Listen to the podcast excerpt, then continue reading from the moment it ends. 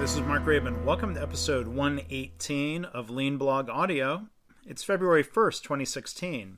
Today's post is titled, How Failed Lean Implementations Are Like a Bad Home Theater System.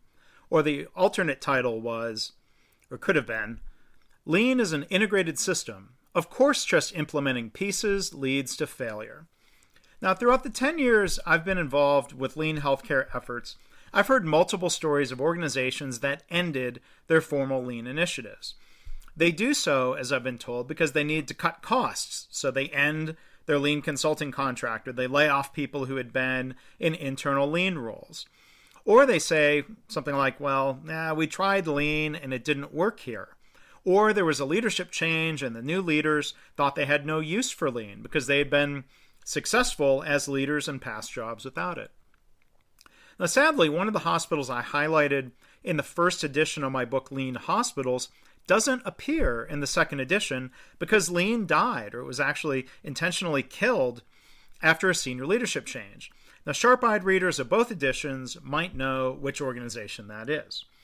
But some of these organizations were early adopters in that they started with Lean early on, around 2004 or so, and some of them were sadly among the first to stop their lean initiatives as early as 2006, if I remember these different stories correctly. Now, although lean isn't primarily about cost reduction as a primary goal, lower costs should be an end result. If an organization isn't getting results, such as better quality and patient flow, which then should lead to better financial performance, maybe they should kill their lean initiative. But that organization should also reflect and ask why, quote unquote, lean didn't work. It might be the same systemic reasons why TQM didn't stick or why Six Sigma wasn't effective in their organization. Now, I've said for a long time, as have many others, that a lean transformation isn't easy. Meaningful and lasting culture change isn't easy. It's easy to use a few scattered lean tools or to initiate a project here or there it's more difficult to adopt a new philosophy and to change the way we lead and manage. Oftentimes, it's especially difficult for executives to unlearn old habits and to adopt new behaviors after decades of experience doing things the traditional way. And by the way, I'm guessing there were organizations like ThedaCare and Virginia Mason Medical Center would never dream of ending their lean transformation efforts because they're getting great results. They're improving quality and safety, lowering costs, improving patient flow, and creating more engaging workplaces. They'd also admit that after 14 years or so, they're still not perfect and their improvement journey continues. The best lean health systems have made, made the most progress, I think, because they best understand what Toyota teaches. And I'm paraphrasing here, but they'll teach that the Toyota production system is an integrated system. Therefore, lean should be too. It's not just technical tools and methods like 5S or Kanban systems, but also, and more importantly, it's a philosophy, a way of managing, a way of developing people. It's an organizational culture. So, again, pay attention to that part about how it's an integrated system, as the Toyota people uh, say even today. Organizations fail when they adopt just one part of the integrated system. New tools plus old mindsets leads to the same old results. Now, I was thinking the other day about other examples of integrated systems. A particular type of car or truck is an integrated system. A Toyota Prius, a Chevy Corvette, those are each integrated systems. They're very different systems. As Dr. Atul Gawande and others have pointed out, you won't design the world's best car by simply benchmarking other automakers and choosing the best individual components. For example, taking the best engine from one manufacturer, the best transmission from another, etc. You'd end up with a pile of parts that don't work. Now, a home theater system is an example, a different example of an integrated system. Let's say you've, you've, visited the home of a friend who has a great home theater system, which in their case consists of a 70 inch HD TV, a receiver and speakers, and an Apple TV device. Now, it might be tempting to discount their system, saying something like, oh, I've, I've been doing that for years. When what you have at home is a 27 inch Sony Trinitron TV from 1995. I, I used to have one of those. But after watching a movie, you walk away impressed. You've been implementing movies for years, but you decide you want to improve your system at home, which also includes an old DVD changer, which was impressive in its day, and the TV's built in speakers. You might say, Well, I liked my friend's Apple TV, so I'll implement that. You buy an Apple TV, a new tool, but you decide to save money by not buying an HDMI cable because you're still in a mindset that you brought home from work that focuses mainly on cost instead of focusing on improving flow and quality.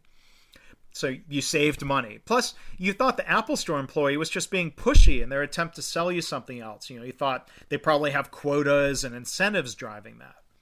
Well, in a way, it's a good thing you saved money by by uh, not buying uh, the cable, because the old Sony TV doesn't have an HDMI input anyway not thinking about how to connect it because you didn't understand your friend's holistic integrated system that well, you plug the Apple TV into the wall outlet and nothing happens. Now, would you say, I tried Apple TV, I tried home theater, and it didn't work? Would you write a journal article that somehow proves Apple TV is ineffective because your case study shows poor results? Well, that happens in healthcare, by the way, and I've linked to an article. If you go to leanblog.org slash audio 118, you can find a link. There's also a study that shows checklists don't work, or more accurately, that they don't always work due to similar issues of tools versus culture, I'm sure. But back to the home theater setup. Let's say after another trip uh, to another friend's house with a nice home theater, which includes a ceiling mounting projector, you might hire a consultant to come in and tell you how to implement a home theater system. Now, you don't have time to learn more about home theaters, so you tell the consultant to fax over a written report that makes recommendations. The consultant recommends a number of new tools to implement, including a modern flat screen HD TV with, of course, an HDMI input. Well, you begrudgingly buy the TV, which upsets you because now you're spending more money on top of the fee to the consultant. The consultant recommends you buy a $100 gold plated HDMI cable, which is, in a way, it's actually a ridiculous expense because a cheap $5 cable works just as well. But you don't know any better because you didn't do any research and you expected the consultant to think for you. But now, at least you have an Apple TV that can be connected to the new TV. You realize the home theater might not be perfect, but it should be better than before. I mean, you might tell yourself, well, I'm, a, I'm on a home theater journey. You hit the button on the Apple TV remote that powers it on, and you're disappointed to learn that you still can't watch anything on your Apple TV. You grumble about the consultant not being that good. Why doesn't your new system work? Well, because you don't have a Wi Fi router in your home. There's not an Ethernet jack near the device to plug it in. Now, you've discovered another part of the integrated system that neither your friend nor your consultant told you about because they just assumed you'd have Wi Fi. It reminds me of the Dr. Deming expression that a fish doesn't know it's in water.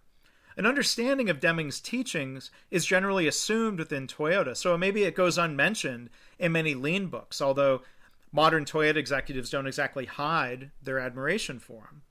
You might say then, after this attempt, well, home theater isn't appropriate for my home.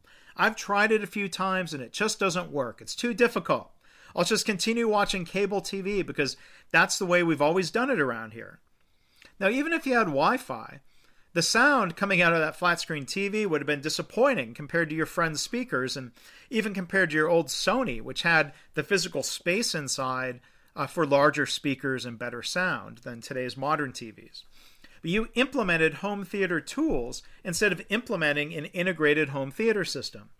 But you could say, I, I was doing home theater. Well, lean, like home theater, I guess, is not something you simply implement. It's not a set of tools that you buy, and a lean transformation doesn't magically happen because you hired a consultant. You have to be willing to learn, to research, to spend some money when appropriate without expecting to solve everything by throwing money at it. I mean, the, the one thing that's bad about my uh, analogy and parable here is that lean's not about buying new stuff, it's about thinking differently.